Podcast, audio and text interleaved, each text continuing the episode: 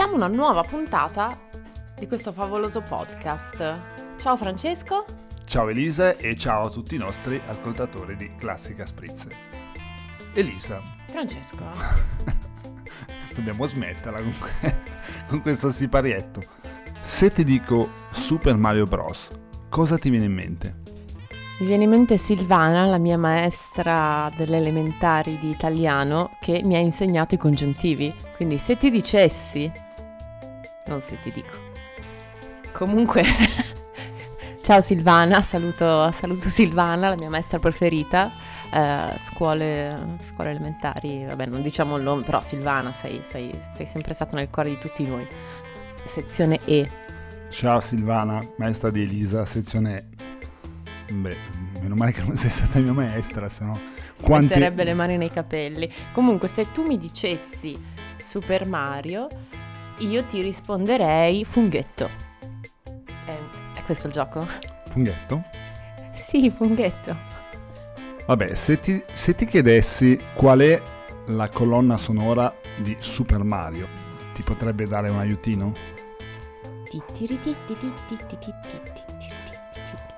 No, Perfetto, oggi abbiamo con noi, poi lo sentirete in sommario, un altro intervento del nostro ospite eccezione Casalino. Casalino Mauro, che ci parlerà appunto delle colonne sonore dei videogames che in realtà sono delle vere e proprie opere d'arte. Assolutamente, ascolteremo il suo intervento eh, su questo mondo di musica nei videogame. Eh, ma non solo, una volta tu usas- usasti questo... E via di congiuntivi liberi. Questo aggettivo cicciottoso.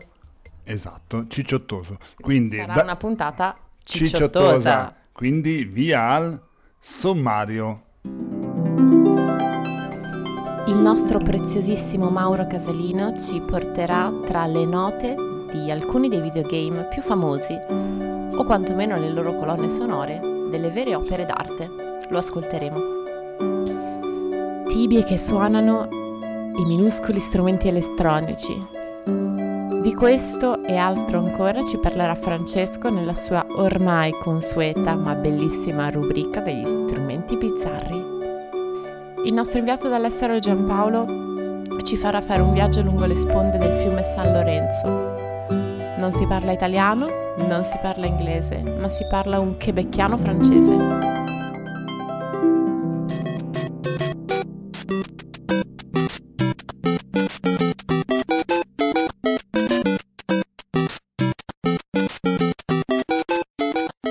Salve a tutti amici di Classica Spritz, sono Mauro e oggi vi racconterò una storia che inizia nel 1984, quando uno studente universitario si imbatte in un annuncio che lo cambierà per sempre. Quell'annuncio parlava di game sound designer ed era redatto dalla Nintendo. Il ragazzo si chiama Koji Kondo e lavorerà con uno dei più grandi game designer della storia, Shigeru Miyamoto. Il gioco che insieme faranno si chiama Super Mario Bros. Con Super Mario Bros. penso si intenda il videogioco per eccellenza, quello che abbiamo giocato tutti, quello che ricordiamo tutti da piccoli anche perché la console su cui uscì il Nintendo Entertainment System, detto brevemente NES, venderà più di 65 milioni di copie.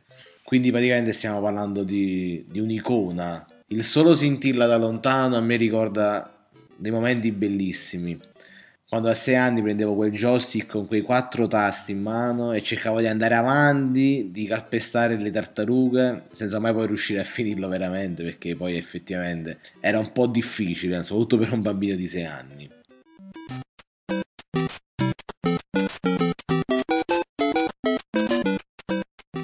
La grandezza di, di, quel gioco fu sicuramente nel game designer, appunto Shiguro Miyamoto, la cui unica ambizione e sogno, e lo è sempre stata, è stata quella di portare il proprio infantile senso di meraviglia in prodotti di intrattenimento. E poi c'è stato questo compositore straordinario che appunto aveva preso qualche lezione di organo, riuscito a spingere al suo limite il chip sonoro del NES, creando una melodia e una colonna sonora che rimarrà per sempre nelle menti di tutti. Non esiste persona che non ricordi la colonna sonora di Super Mario, anche se non l'ha mai giocato. E questo era il primo, l'inizio del videogioco.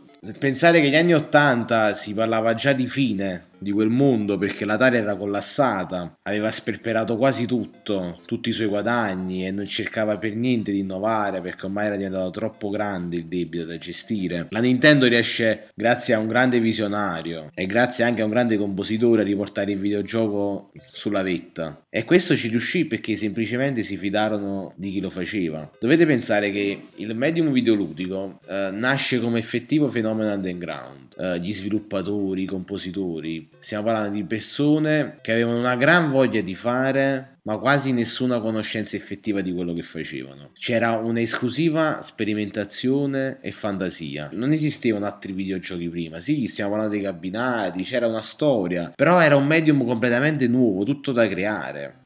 Se pensiamo al primo Final Fantasy, il compositore si chiama Nobuo Uematsu, lavorava in un negozio di strumenti musicali, conosce questi quattro gatti della Square e insieme faranno uno dei giochi che adesso è arrivato al capitolo 15 e Nobuo Uematsu è considerato il Beethoven della videogame music. La, la, cosa interessante è che tutti questi compositori che hanno iniziato, che sono stati i primi poi a entrare in questo mercato, avevano tutti in comune la passione per il rock prog britannico. Quindi stiamo parlando di un genere in cui sta cominciando a, a distanziarsi un po' dal, dal grande rock degli anni 70 e sta cominciando a sperimentare molto di più con tutti gli strumenti musicali, cerca di dilatare di più le canzoni, vuole suonare dei lunghi assoli, usare nuovi strumenti. Quindi il videogioco, nel suo aspetto più importante, inizia proprio dal, dalla voglia di rompere degli schemi. E forse oggi più che mai che si sente questa necessità questa nuova figura. Quando pensiamo al videogioco oppure al digitale in generale, sicuramente la prima immagine che ci viene in mente è uno smanettone che sta per ore davanti al PC con i suoi occhialoni, un po' nerd, con i soliti riferimenti culturali. Invece eh, i personaggi che ruotano intorno a questo mondo e a tanti altri non lo sono per niente, sono persone che hanno un'immensa forza creativa. Dovete immaginare che la maggior parte dei programmatori è destinato a un lavoro da scrivania, casomai dovranno lavorare a pezzettini di codice oppure andare a lavorare per queste grandi, grandi aziende. Invece quello che succede all'inizio del minimo videoludico e del fatto che sia un'area totalmente inesplorata, in cui ci sia ancora tanto da dire e tanto da fare, crea dei personaggi con una fantasia e una creatività fortissima, un'energia positivissima. Basti pensare al primo Doom, nato da elementi di Carmack e Romero, in cui non solo danno le basi a tutta la grafica 3D, come vi accennavo alla puntata precedente, Dovete pensare che il 90% delle tecniche che loro hanno sviluppato sono ancora oggi in utilizzo, sono le migliori, ma loro hanno il coraggio di portare sullo schermo non solo un gioco violentissimo, ma unire a questo una colonna sonora completamente metal genere, un genere per niente commerciale, era ai suoi inizi, perché se tu sei un marine esiliato su Marte a combattere orde di demoni provenienti dall'inferno, l'unico sound che riesci a immaginare è un sound metal.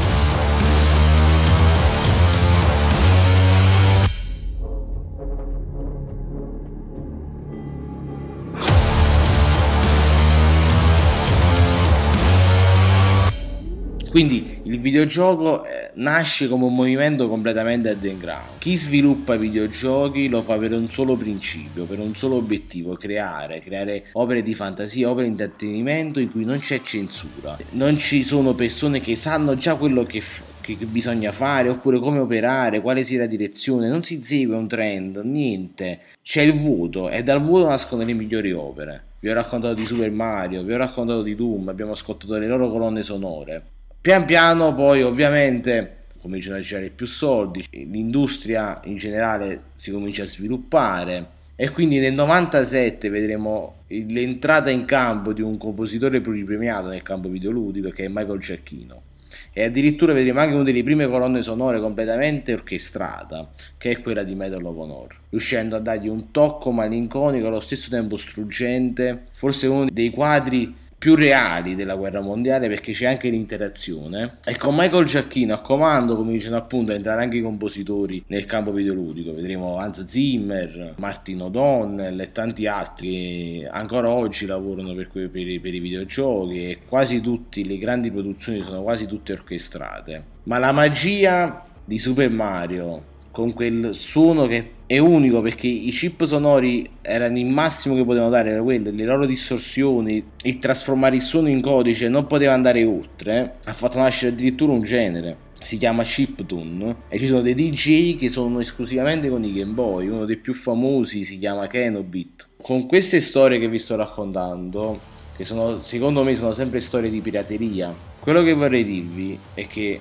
la voglia di creare insita nell'uomo, è quasi un istinto primordiale e non c'è niente che possa fermare questo nostro istinto. Il nostro bisogno di esprimere non è tanto importante in quale medium si fa, è importante che lo si faccia. Sta a noi e alla nostra sensibilità riuscire a donare a quel medium un tocco in più, a metterci dentro un'anima, un'emozione come quella di Super Mario, quella di poter rompere dei mattoni, esprimere una rabbia, che sia contro qualcosa, come l'inferno, che possiamo sconfiggere i nostri demoni, oppure quella di Final Fantasy, andare in un mondo in cui esistono dei pulcini cavalli e ogni uomo può diventare un mago o un guerriero e salvare il proprio regno. Non c'è nessun limite a questo. L'unico limite alla nostra creatività lo poniamo noi. È la cosa bella dei limiti, come le paure, che possono essere superati. L'ultima storia che vi voglio raccontare, l'ultimo secondo me pezzo di storia importante nella composizione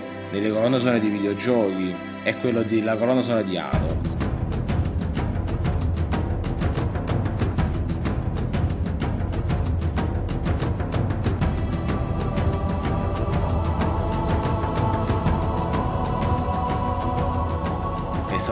Colonna sonora più venduta di sempre per un videogioco ed ha una particolarità, alla, alla, alla scrittura Martin O'Donnell, compositore pluripremiato anche lui, venendo da tutti gli altri ambienti, è la sua prima colonna sonora di un videogioco e la prima cosa che immagina è unire il canto gregoriano alla distorsione elettrica della chitarra di Steve Vai, riuscendo a fare un, un mix tra generi completamente unico ed è anche una delle mie colonne sonore preferite.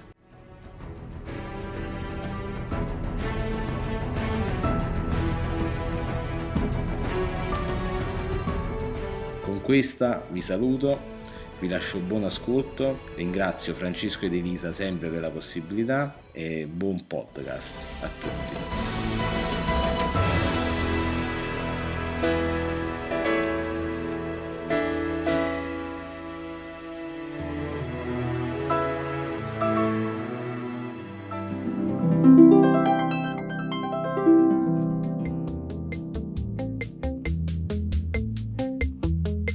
Rieccoci ad una nuova rubrica dedicata agli strumenti più strani e bizzarri del pianeta. La prima parte l'abbiamo ascoltata la volta scorsa e oggi passiamo ad una nuova rassegna. Allora, tanto per cominciare vi porterei in Tibet per parlarvi di uno strumento decisamente macabro ed inquietante. Può essere suonato esclusivamente dagli sciamani durante i riti tantrici per allontanare da luoghi di culto spiriti maligni e demoni, o dai monaci durante la meditazione e la recitazione dei mantra. Si tratta del kanglin. Il kanglin è uno strumento aerofono ricavato da una tibia o da un femore umani, decorato in seguito con fregi in metallo e gemme all'altezza dell'imboccatura e ornato con ciondoli e cordicelle colorate. Il suono non è decisamente tra i più gradevoli, esulta piuttosto rauco, con una sorta di sinistro riverbero. Viene da chiedersi per quale motivo abbiano optato quale materiale ossa umane, invece di legno o altri materiali simili. Beh, godetevi il suo suono.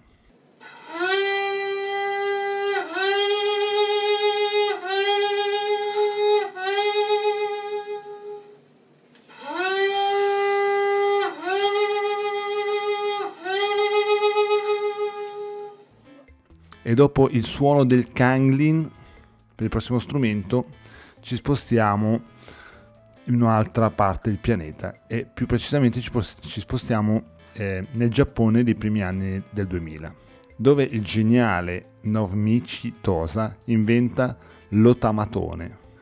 L'otamatone è uno strumento a forma di grossa nota musicale, in grado di cantare.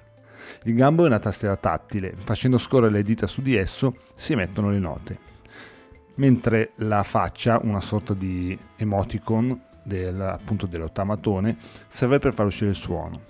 Quindi il tempo che rimane aperta influirà sul suono di ogni nota. Il suono prodotto dallo strumento è simile a quello di un theremin, di cui abbiamo già parlato la volta scorsa e quindi conosciamo benissimo. Questo strumento, come appunto il theremin, sembrerebbe molto semplice da suonare, ma richiede molta pratica per riuscire a suonarlo al massimo delle sue potenzialità. Questo è il suo suono.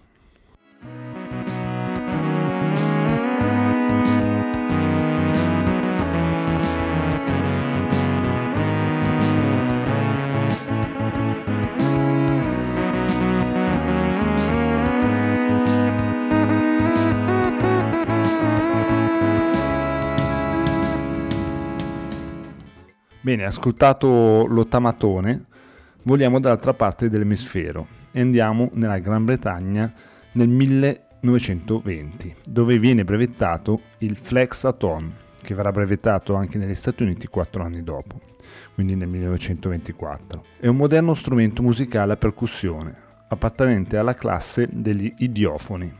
È formato da una sottile lamina metallica sorretta da un piccolo telaio che termina con un manico ai due lati di questa lamina sono collocati due battacchi di legno, sospesi su due sostegni flessibili. Il suonatore tiene lo strumento in una mano con il palmo appoggiato alla cornice e il pollice che tocca il lato libero della lamina metallica. Spesso utilizzato nella musica funk ed è solo di rado nel pop ed esclusivamente per ottenere effetti speciali. A volte è utilizzato nelle colonne sonore di film o cartoni animati per rappresentare fenomeni paranormali è sempre in uno dei miei cartoni preferiti Scooby-Doo, se ne fa largo uso, usato assai di rado nella musica classica.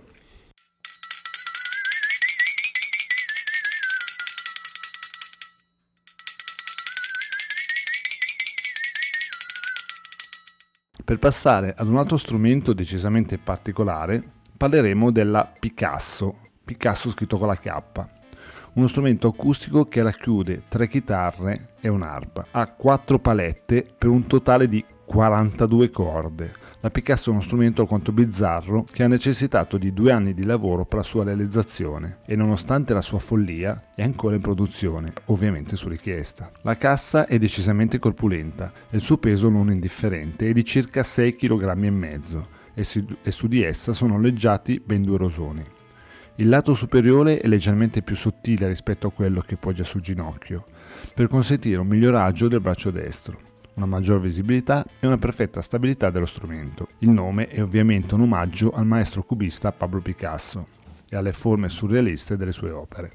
Ultimo strumento di questa rassegna è lo stilofono, uno strumento musicale elettronico di ridotte dimensioni, creato nel 1967 da Brian Jarvis. È formato da una mini tastiera metallica collegata attraverso una resistenza ad un piccolo oscillatore interno. La tastiera è controllata da una piccola penna elettronica, appunto la stilo, da qui il nome il cui contatto con i tasti genera il suono. È stato venduto in circa 3 milioni di esemplari sotto il marchio Dubrec, soprattutto come strumento musicale giocattolo, diventato in seguito però uno strumento di nicchia. Lo strumento è stato utilizzato da diversi gruppi musicali o da musicisti nelle loro incisioni. Tra questi vi sono per esempio David Bowie e l'italiano Morgan.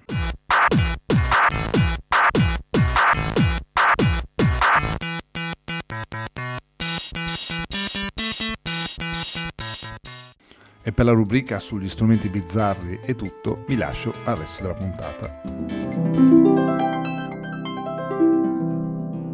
Oggi siamo ancora con il nostro inviato Giampaolo che per crearci un po' di confusione ci porta in Nord America, ma mm, in una parte dove non si parla l'inglese, ma bensì il francese.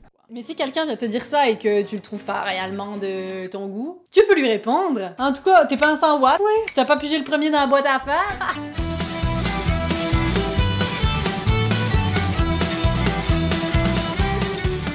Ciao a tutti. Sì, infatti mi incuriosiva il, questo biculturalismo del Canada. oltretutto messo in dubbio nel luglio del 67 dalla visita del generale de Gaulle, che allora era presidente della Repubblica francese, che proprio a Montreal incoraggiò la comunità francofona, maggioritaria nella provincia del Quebec, a risolvere in modo definitivo il legame con il resto anglofono della nazione. La provincia del Quebec è estesissima, per gran parte disabitata e nel Gran Nord offre enormi foreste distese di ghiaccio e neve per lunghi periodi dell'anno. Però prendere la mappa in mano e pensare ad un giro che offrisse il contatto con la popolazione di lingua francese anche nelle zone più lontane citt- dalle città, inevitabilmente costringe a tener conto della geografia, della distribuzione della popolazione e di comode strade di accesso.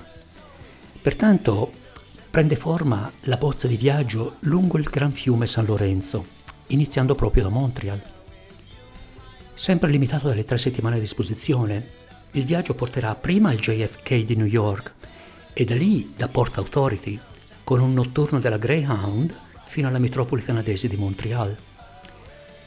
Da qui subito verso est, seguendo il percorso del San Lorenzo, con un autobus fino a Quebecville, prima vera città francofona del Quebec, dove l'architettura, la storia e lo stile di vita fortemente richiama l'origine e l'eredità della madrepatria. Ed infatti proprio qui incomincia il vero viaggio.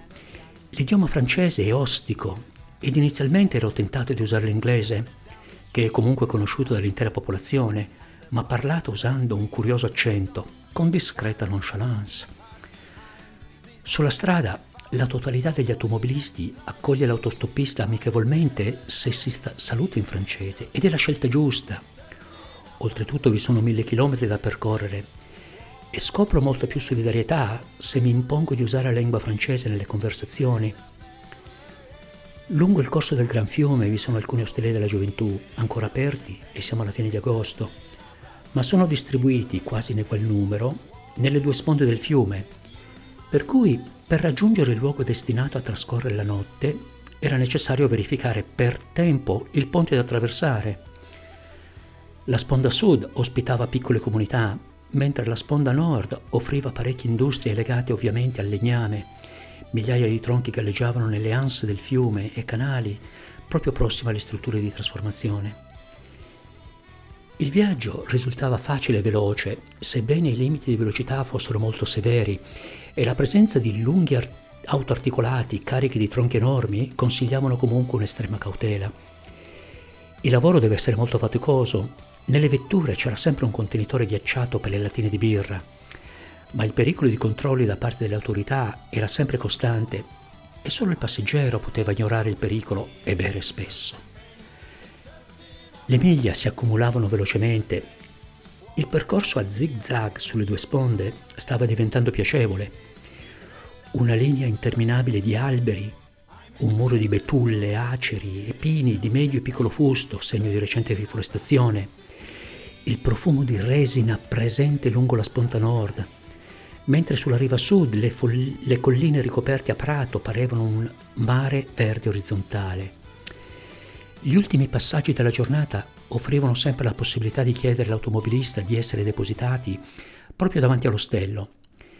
Questi erano adibiti anche a residenza temporanea dei lavoratori, quasi tutti molto giovani, con storie simili.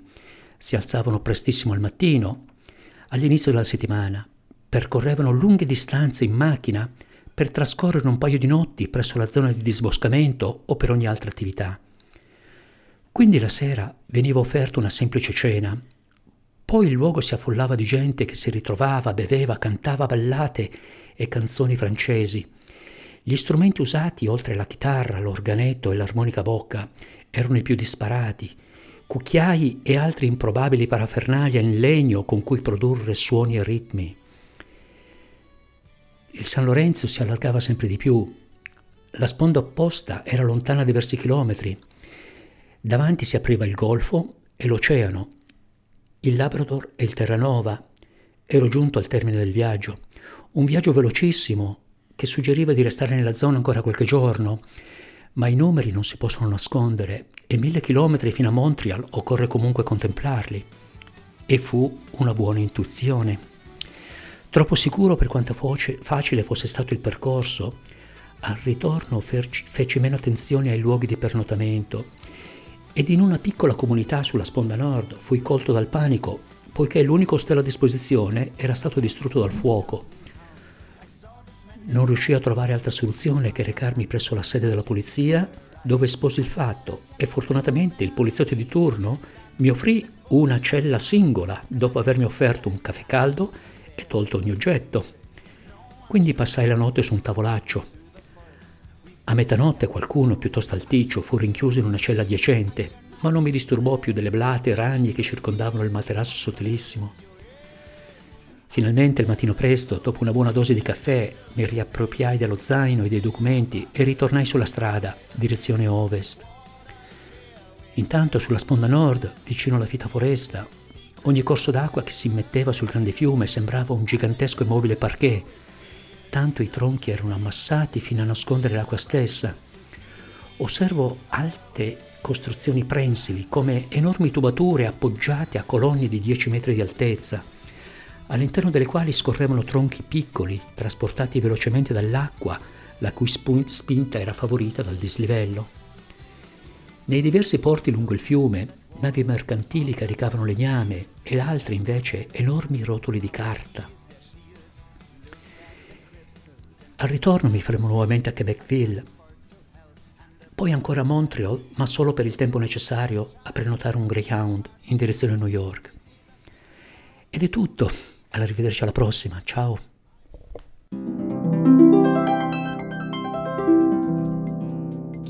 Mi rimane proprio in testa la musichetta di Super Mario, forse perché abbassavo il volume. Eh, o più probabilmente perché c'era più importanza alle monetine, a quel ting ting ting ting ting ting, perché ogni tanto due. Scusa, ma che versione di Super Mario avevi? Non lo so, però avevo, avevo un bel Game Boy, era carino. Sì, il Game Boy era molto carino. E avevo anche un altro gioco per il Game Boy, non ne avevo tanti, ne avevo tre mi pare. E, um, Super Mario, uh, poi... Tetris. No, poi um, Gatto Silvestro e Titti. Gatto Silvestro e Titti.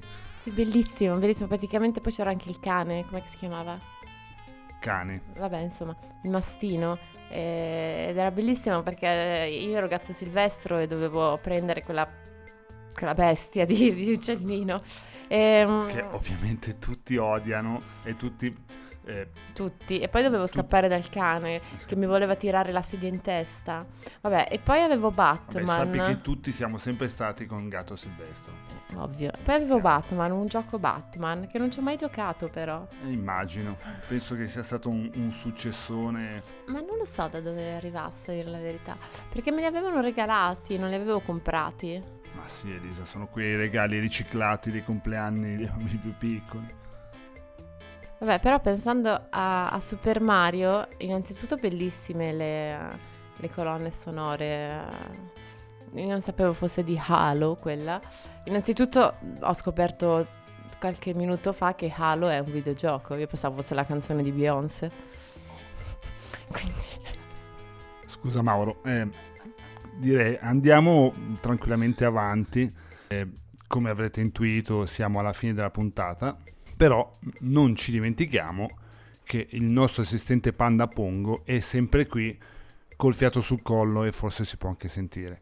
Quindi dato che in questa puntata non ci sarà il nostro amico Antonio che ci racconta la barzelletta, anzi il bello e bravo Antonio che ci racconta la barzelletta, a chi tocca? Pongo, vieni e salutalo, sii un po' gentile per una volta. Ciao anima mia, torna nella stanza tua. Vieni Pongo. Ciao Pongo. Bene, cosa ci hai preparato per oggi? Una, una delle tue simpatiche barzellette? Che ha detto? Sembra che tu debba andare in bagno, Pongo. Soffri di stitichezza? Vabbè, dai, vai, Pongo. Mi raccomando. Sembrava U, I, U, A, A. Cin, cin, guarda, guarda, bimba. Mm, vabbè. Ok, allora, pongo. Dai, vai stu- barzelletta, vai, vai, vai, vai, vai, vai. Stupiscici.